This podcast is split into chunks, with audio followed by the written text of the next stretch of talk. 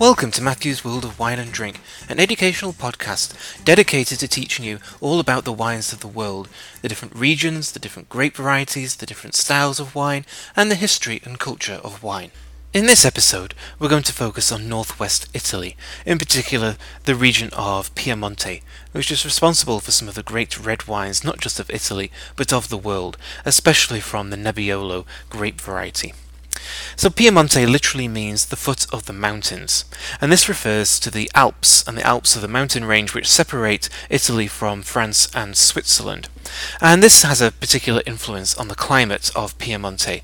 So there is an alpine influence which produces snow and cools the weather. And so there is lots of snow in the winter, and the vineyards, if it's the weather is as it should be, which isn't always the case these days, there will be snow on the vineyards, and this will provide irrigation for the vineyards during the summer. If the snow does not fall, then uh, the water can be a problem during the summer because uh, Piemonte does have a continental climate, which means that the summers will be warm and dry, with diurnal temperature variation with hot days, cool nights, and also that seasonal variation between the warm summers and the cool winters.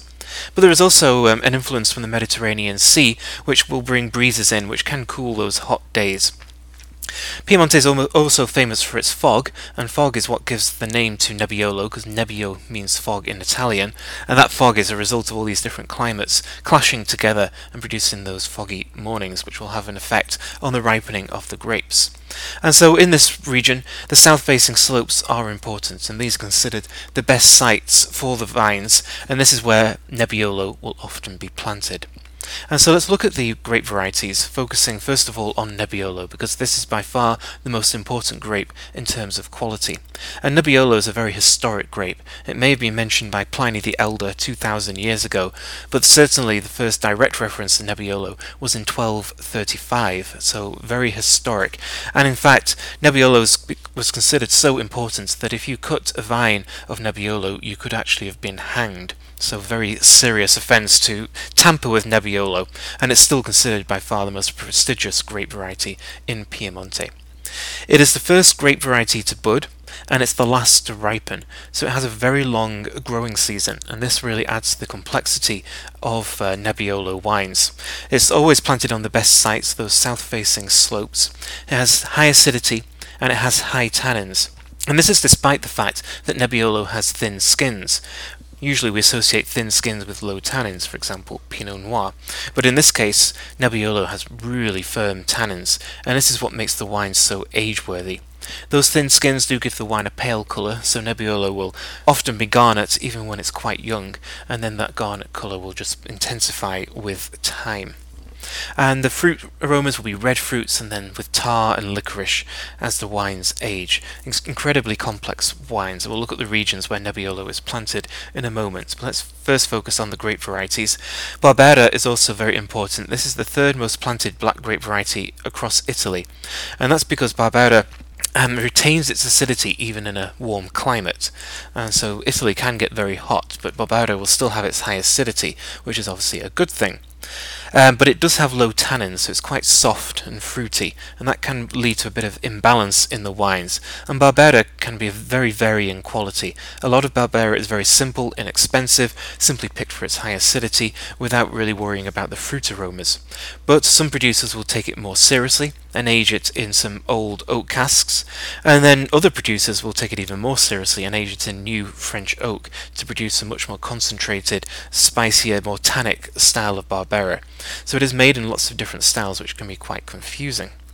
And it ripens two weeks before Nebbiolo. And those best um, Barbera sites will be on the south-facing slopes. Usually Nebbiolo is planted in those slopes, which is why Bar- Bar- Barbera doesn't get quite the same high quality. But those best sites can be picked later because of the high acidity that is being retained by Barbera. And then the other black grape is dolcetto. Dolcetto literally means a little sweet grape. That's referring to the grape when it's when you eat the grape, but the wines are certainly not sweet. Sweet, they are dry. It ripens very early, four weeks before Nebbiolo, and this is important because the growers can sell dolcetto early four weeks before they sell their Nebbiolo, so it brings money in. And also producers will release the wines quite early, again to bring the money in. And the wines that are made from Dolcetto are soft, fruity, um, aromatic, with licorice aromas. Dolcetto is a difficult grape because the acidity is low and the tannins are high, so it can feel quite out of balance. So producers have to work very hard to produce a high quality wine from Dolcetto, and many producers simply cannot be bothered to do that. And then there are white grapes. Cortese is the most uh, known grape here, though you may not recognize the name Cortese because it comes under the Gavi appellation. So Gavi is a very famous white wine of Piemonte, which we'll look at in a moment, and it's made from Cortese. And Cortese is rarely complex, can be quite bland, but it is clean and fresh, so it has high acidity, and it can be an easy drinking, refreshing wine. More complex is Arneis, which is an aromatic uh, white grape with medium acidity, so it's not as fresh and vibrant as Cortese, but it's much more interesting. This is a grape variety which was almost extinct in the 1970s. The only thing that kept it alive was the fact that producers would add it to Nebbiolo to soften those wines, rather like Viognier is added to Syrah in the Côte Rôtie. And since the 1990s, it's become more fashionable, more plantings of Arneis, and the wines are much more complex with uh, nutty aromas, really um, interesting. And then there's one of the grape with, of more local interest than international interest, which is Favorita. And Favorita is the same grape as Vermentino, across the rest of Italy. And this is at its best in more coastal sites where it has that influence from, from the Mediterranean, which helps the grape produce saltier, more tangy wines. And that's planted a little bit in um, Piemonte. Another grape is Moscato, but this is made for sparkling wines, so a different category of wine. For Asti, which is sweet, and Moscato d'Asti, which is low alcohol and sweet also. So let's look at the different regions across Piemonte. The most famous by far is Barolo, and this is one of the most been one of the most prestigious and highly regarded regions in Piemonte and in Italy for decades and centuries. Up until the 1840s, Barolo was a sweet red wine because the local knowledge of fermentation was very limited, and they didn't know how to ferment the wine to the wine to complete dryness. And so, because of the cold winters, the cellars wouldn't be warm enough to get the fermentation all the way to dryness. But in the 1840s, a Frenchman came to the region and taught the locals how to do that, and since then the wines have been dry and even more more highly privileged and regarded than they were before. Barolo is the name of the region, and within Barolo there are several villages, five of which are the most important. Barolo and La Morra are to the west, and these produce um, softer, fruitier, more aromatic wines because the soils are calcareous and marl, and these wines age more quickly. To the east are Serralunga d'Alba and Monforte d'Alba, and these are have soils which are poor and infertile, and they produce more intense and structured wines with higher alcohol, which mature more slowly. Then in between the, these villages is Castiglione Falletto, which uh, is a mixture of those different soils. It's kind of like a combination of those villages. Traditionally, Barolo would be a blend of all those villages, produ- bringing together all the different uh, styles of Nebbiolo to produce a complex expression of the region as a whole. Since the 1970s, there have been lots of changes, however. Producers will produce uh, single vineyard or single village wines to have a really intense expression of one place.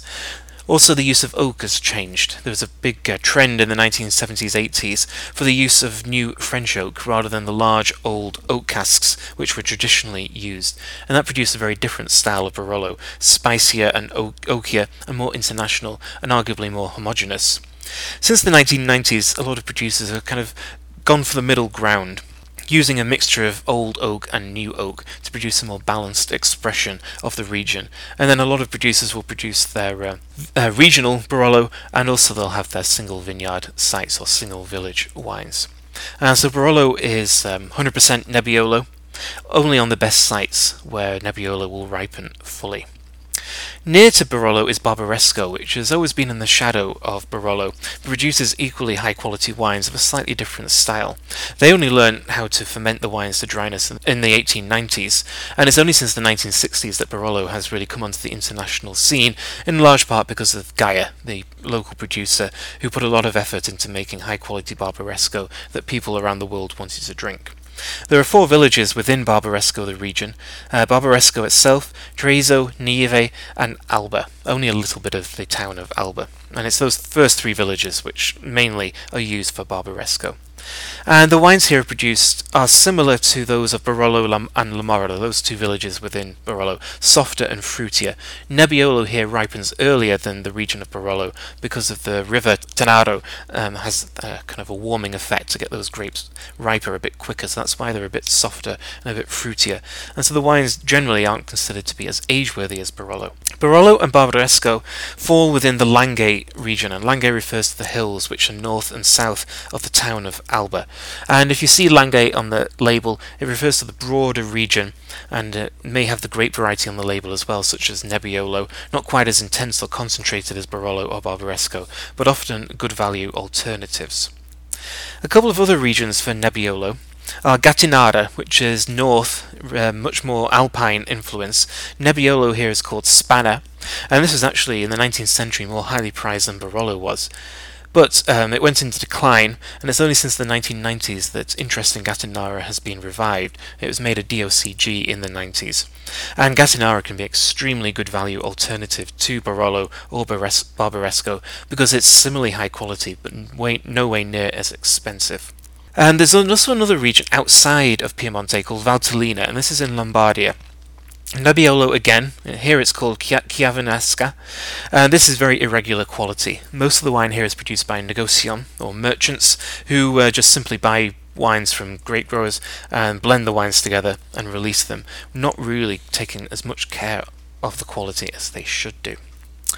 Moving away from Nebbiolo, we have Barbera, and there are two DOCGs for Barbera, Barbera d'Asti and Barbera d'Alba. Barbera d'Alba is generally okay quality, but the best sites here are reserved for Nebbiolo. The higher quality is Barbera d'Asti, and this is the finest and best Barbera in Piemonte and therefore in Italy.